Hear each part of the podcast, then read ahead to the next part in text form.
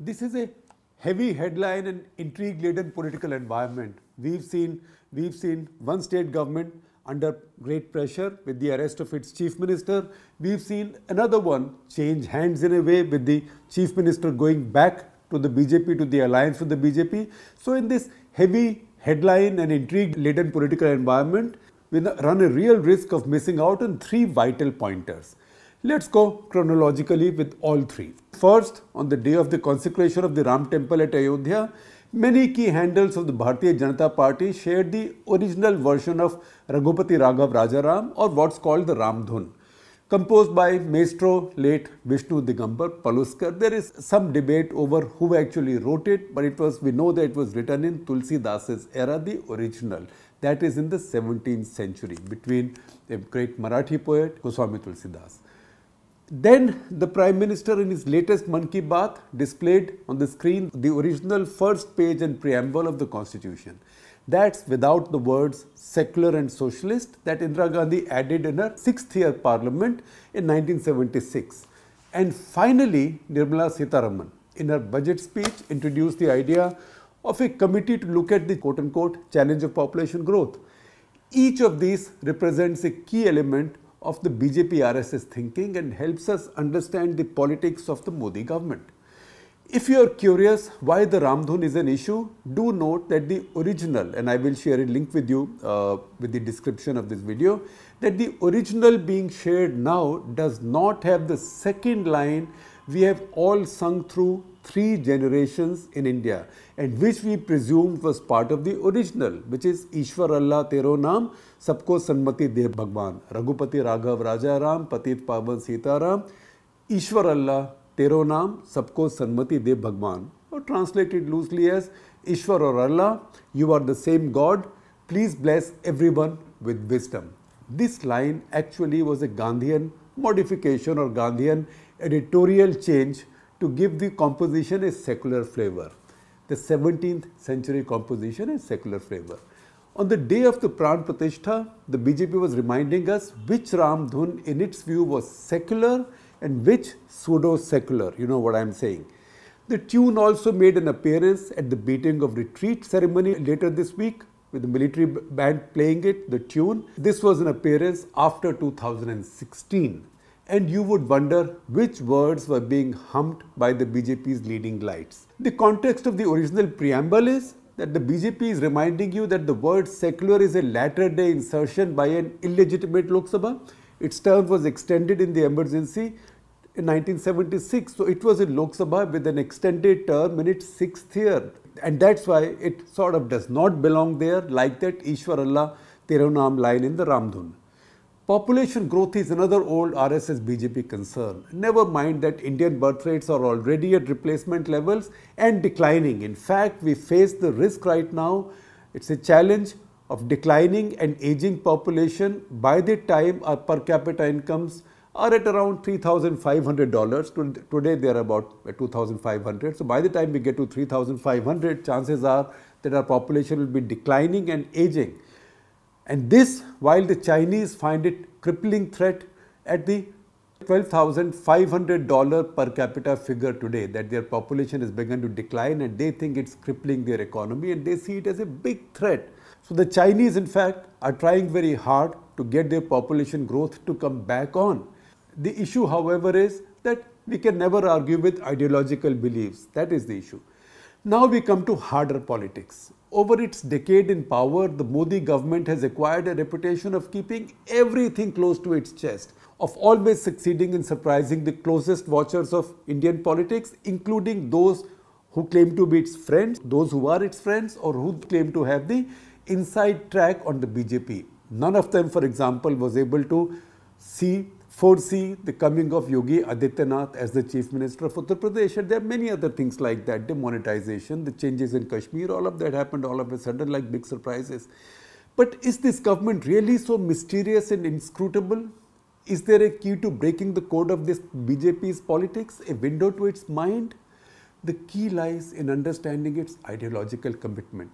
The key lies in understanding first its ideology and then its commitment to it, and also accepting the fact that the B J P leaders almost unanimously remained totally committed to its ideology. Even someone like Vajpayee, who might have given the impression that he had grown beyond it, hadn't. He was only responding to his political reality, which is that he had a government without a majority. We have to be sobered, therefore, by how cruel this Modi Shah and now Modi Shah Nadda approach has been, and I say cruel with a smile or, or maybe with a smirk.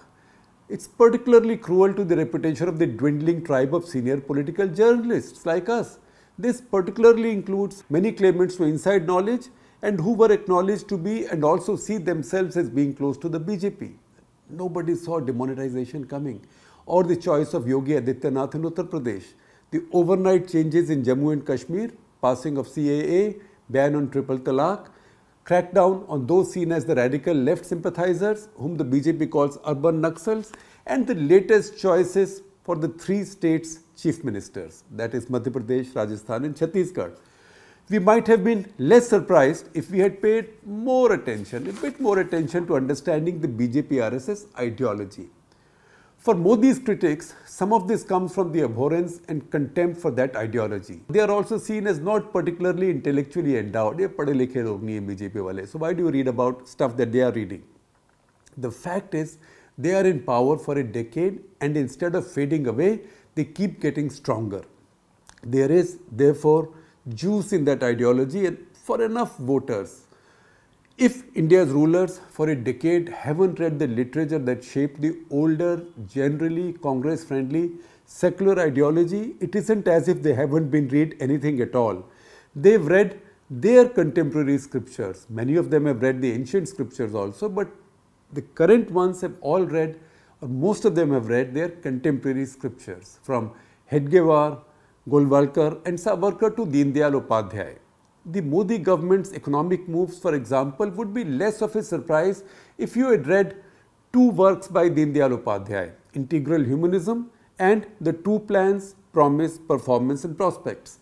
You will then have a clearer understanding of why the Modi government ensures the delivery of so many benefits, especially free food grains and cash, directly to the poorest. If you are still daunted by reading entire books, please do Google Antyodaya. It is Deendayal Upadhyaya's idea of the state's first responsibility being to the last man standing, of ensuring nobody is left out. To that extent, it isn't so different from Gandhi's. Remember what Gandhi said, I will give you a talisman, and so on and so forth, and recall the face of the poorest and the weakest man standing. The other book, The Two Plans, is Deendayal Upadhyaya's critique of Nehruvian planned economics. More specifically, it talks about the first and the second five-year plans. It is just that when the book was published, nobody took the Janasangh, B J P's original avatar, and the R S S so seriously. But you've got to acknowledge that the R S S minds plugged on undaunted. Some of the latest emphasis on Atmanirbharta, shepherding and patronizing Indian entrepreneurs in preference to foreigners or multinational corporations, helping them become big and rich, protecting them from global competition are all ideas you can see trickling down from here. Every satsang chalak has spoken about these. The idea of one nation, one election, in fact also total centralization, by the way, comes from Golwalkar. If you want to read more, you can check out golwalkar guruji dot org. The idea has been resurrected by his followers in power now in the fiftieth year of his death. He died in nineteen seventy-three. You can't ignore these texts however much you dislike the B J P R S S ideology. Unlike the texts of the left, left parties, they do not lean on the great global names of the nineteenth and twentieth century political history. That's Marx, Engels, Lenin, Mao and so on. Unlike Nehru's discovery of India for the Congress, these aren't so enjoyable to read as well. They are a bit dry and dour, but not complex readings. The R S S B J P gurus, by the way, are all Indian. Very few voters are familiar with them, unlike the writings of Nehru and Gandhi in our school textbooks. But that doesn't matter. The most important thing is people are voting for those following these texts. The coming generations of Indians will also be reading them, and you can be sure that the coming generations of Indians will also be reading these texts in their school textbooks now, just as ours read Nehru and Gandhi. The essential difference between the B J P and the Congress governments of the past is the commitment to ideology. The Congress leadership had much greater flexibility. Ideology guided it, their policies, but never governed them. For the B J P, it is different. Its commitment to ideology is almost fundamentalist. The changes in Kashmir, Muslim personal laws, building of the Ram Temple and consecration under the Prime Minister's personal watch, and a whole lot of the economic changes including import restraints and P L I incentives were all drawn from this ideology. The suspension of trade, for example, all drawn from this ideology. If you delve deeper, even demonetization comes from this ideology. If we were reading their texts, we'd be less surprised. That's why go back to, listen to them or read again the three instances I listed earlier on. Going ahead in the Modi B J P, read R S S epoch, we should expect a concerted quote-unquote cleaning up of what is seen as pseudo-secular contamination from the Ramdhun to the preamble of the constitution. And population growth, read Muslim population, will be a focus area.